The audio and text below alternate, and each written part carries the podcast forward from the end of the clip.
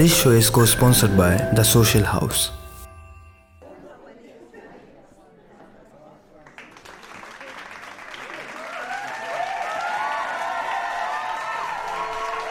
अरे वाह। वैसे इतने प्यार की ना ज़रूरत नहीं थी।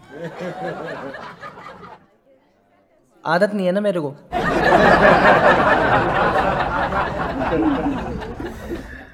तो वेलकम एवरीवन आप सुन रहे हैं ज़िंदगी। कुछ तो बता। Presented by Tushar Bhardwaj official and powered by Anchor dot F M तो सबसे पहले बहुत बहुत शुक्रिया आप सभी का, क्योंकि आप सभी के प्यार की वजह से हम इतना आगे पहुँच पाए कि हमारे ग्यारह हज़ार से ज़्यादा प्लेज हो चुके हैं।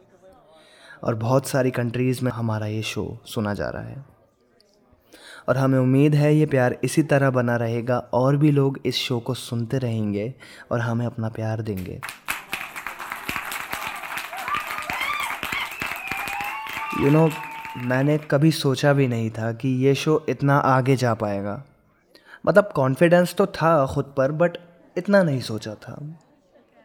पर कहते हैं ना मंजिल उन्हीं को मिलती है जिनके ख्वाबों में ज़िंदगी होती है। उड़ान तो हर कोई भर लेता है, पर जो सब्र की सीमा को पार कर देता है, खुदा भी उसका साथ देता है।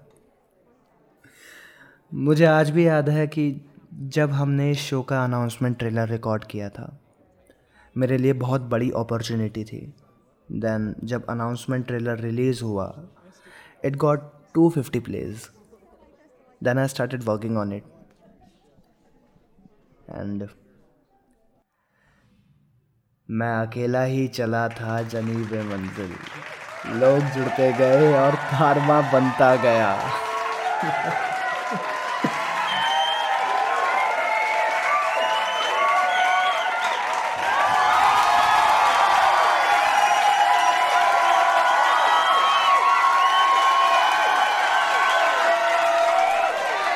Thank you so much to you all for being with me.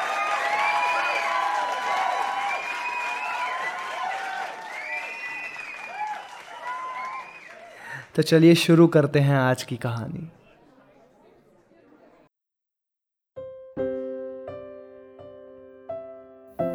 तो एक बार की बात है। मैं महज दस या ग्यारह साल का था और उस दौरान जी टीवी पर एक शो आया करता था, लिटिल चैम्प्स। बहुत फ़ेमस शो था, आप सभी ने देखा होगा। बहुत सारे टैलेंटेड बच्चे उसमें सिंगिंग करते थे। तो बस वही देख रहा था। और अचानक से लाइट चली गई और मेरा वो एपिसोड छूट गया। मैं परेशान हो गया कि अब क्या करें? लाइट चली गई है और शो इंपॉर्टेंट है। कल सुबह स्कूल जाऊँगा, इसलिए रिपीट टेलीकास्ट तो देख ही नहीं पाऊँगा। उस समय में ना ना तो कोई सेटअप बॉक्स होता था और ना ही कोई डिश जिसमें आप अपने फेवरेट शो को फिर से रिकॉर्ड करके देख पाएँ। और ना ही कोई स्ट्रीमिंग प्लेटफॉर्म्स थे just like Zee five Disney plus Hotstar Amazon Prime Netflix जिसमें आजकल शोज़ एक दिन पहले आ जाते हैं और आपको उसका सब्सक्रिप्शन लेना पड़ता है और आप अपने फेवरेट शो को एंजॉय कर सकते हैं। तो वो भी नहीं था और मैं परेशान हो गया। फिर जैसे तैसे करके मैंने अपने आप को संभाला। ये कह के कि चलो कोई बात नहीं, एक ही एपिसोड था, छूट गया तो क्या हुआ? कल दूसरा कोई देख लेंगे। और मैं सोने की तैयारी करने लगा। मैं किचन से पानी की बोतल लेने गया और ना जाने कहीं से एक आवाज़ मेरे कानों में गूंजी। फिर मुलाकात होगी। अंधेरा मुझे चारों ओर से घेरे हुए था और मैं इतना ज़्यादा डर गया कि भागकर सीधे कमरे में चला गया माँ के पास। वो बस पहली और आखिरी बार था। जब वो आवाज़ मेरे कानों में गूंजी। फिर धीरे धीरे समय बीतने लगा। दस साल का तुषार, जो उस समय फिफ्थ स्टैंडर्ड में था, वो इलेवेंथ स्टैंडर्ड में पहुँच गया। कुछ साल पहले की ही बात है। पंद्रह अगस्त के प्रोग्राम के लिए स्कूल में तैयारी चल रही थी और हमारी क्लास के मॉनिटर साहब ने हमारा नाम सिंगिंग के लिए शॉर्टलिस्ट कर दिया था।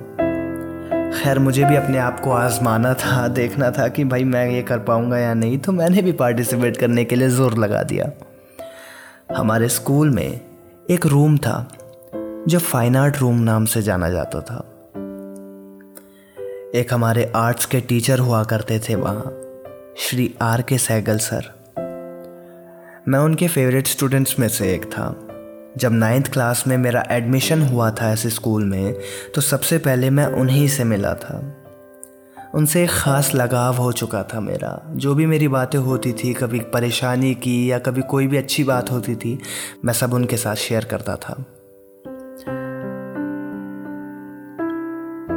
जब उन्हें पता लगा कि मेरा नाम सिंगिंग के लिए शॉर्टलिस्ट हुआ है तो उन्हें बहुत खुशी हुई। क्योंकि इससे पहले स्कूल में कोई नहीं जानता था कि मैं सिंगिंग कर लेता हूँ। इनफैक्ट मैं भी नहीं जानता था। उस वक्त मुझे इतना ज़्यादा डर लग रहा था कि मानो एक भी गलती हुई तो शायद मैं बहुत ज़्यादा बेइज्जत हो जाता। फिर मैंने सोचा कि क्यों ना अपना नाम वापस ले लूँ और पार्टिसिपेट ही ना करूँ। मैं सर के पास गया और उनसे कहा कि मुझे पार्टिसिपेट नहीं करना, सर। तो उन्होंने मुझे समझाया कि ज़िंदगी में कुछ मौके बार बार नहीं मिलते। हर वक्त हमें कुछ ना कुछ ज़रूर सिखाता है। जब तक हम गलती नहीं करेंगे, हमें कैसे पता लगेगा कि हमें अपने अंदर किस सुधार की ज़रूरत है? जाओ और गलती करो और पता लगाओ कि तुम हो कौन। अपने अंदर के छिपे उस शख्सियत को पहचानो। और आगे बढ़ो। मैंने कहा, सर, सब मेरा मज़ाक बनाएँगे। और क्या पता मैं इसके लिए बना ही ना हूँ। हो सकता है ये मेरा हुनर है ही नहीं। तो उन्होंने कहा कि, बेटा, अगर ये किस्मत में ना होता तो तुम्हें ये अपॉर्चुनिटी नहीं मिलती। जाओ और अपनी किस्मत को आजमाओ। फिर वो दिन आया, जिस दिन मुझे परफॉर्म करना था। एवरीथिंग वॉज़ गुड बट अंदर से फिर भी डर लग रहा था कि मैं स्टेज पे गया म्यूज़िक शुरू हुआ तो कहीं मैं रुक ना जाऊँ, कहीं मेरे से कोई गलती ना हो जाए। लेकिन फिर भी हिम्मत जुटाई और मैं स्टेज पे गया। म्यूज़िक शुरू हुआ एंड आई स्टार्टेड सिंगिंग गाने के दूसरे वर्ष तक मैं लोगों को देख के समझ चुका था कि उन्हें गाना पसंद आ रहा है। और जब गाना ख़त्म हुआ तो तालियों की गूंज ने मुझे अपने आप से रूबरू करा दिया। Every one was shouting once more once more once more मुझे अपने आप पे बहुत गर्व महसूस हुआ। और मैंने माइक पर सिर्फ़ इतना ही कहा, आप सभी से फिर मुलाकात होगी।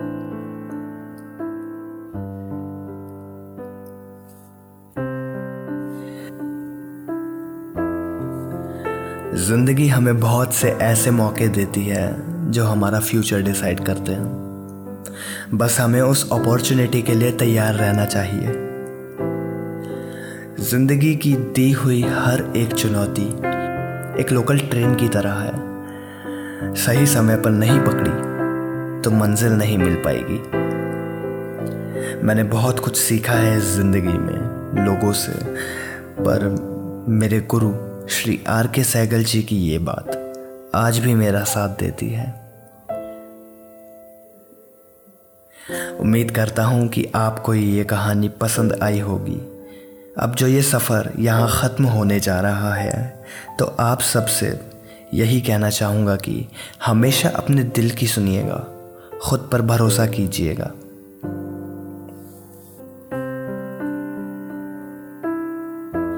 फिर कभी किसी सुनहरे मुकाम पर, फिर किसी शख्सियत की जुबां पर, बात मेरी तो होगी कभी। ए दोस्त, तुझसे फिर मुलाकात होगी कभी। रास्ते सारे बदल जाएँगे, मंजिलें भी कुछ खो सी जाएँगी, हिम्मत मगर दिल में रहेगी वही। हमारी फिर मुलाकात होगी कभी। यादें सुनहरी साथ में, लेके चला कहीं और अब। वक्त का भरोसा है क्या? मिल जाए किसी और मोड़ पर? मिल गए तो पुरानी वो बातें होंगी सभी। है दोस्त, तुझसे फिर मुलाकात होगी कभी। तुझसे फिर मुलाकात होगी कभी।